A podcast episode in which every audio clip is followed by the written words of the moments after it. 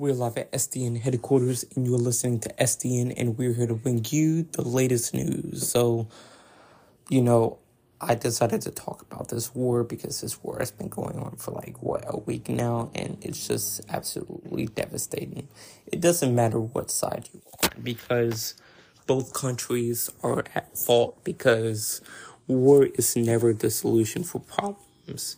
And I don't see how anyone could disagree with that because war kills people. It doesn't solve anything. It just kills people and ruins people's lives. Like, I understand if you stand with Palestine or Israel, if you stand with one of those countries, that's your opinion. But I can't stand with the governments that are prioritizing war.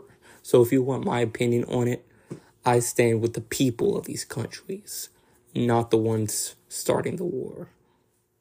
Thank you.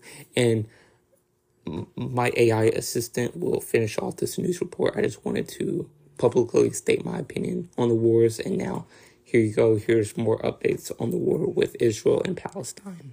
Thank you. Never mind.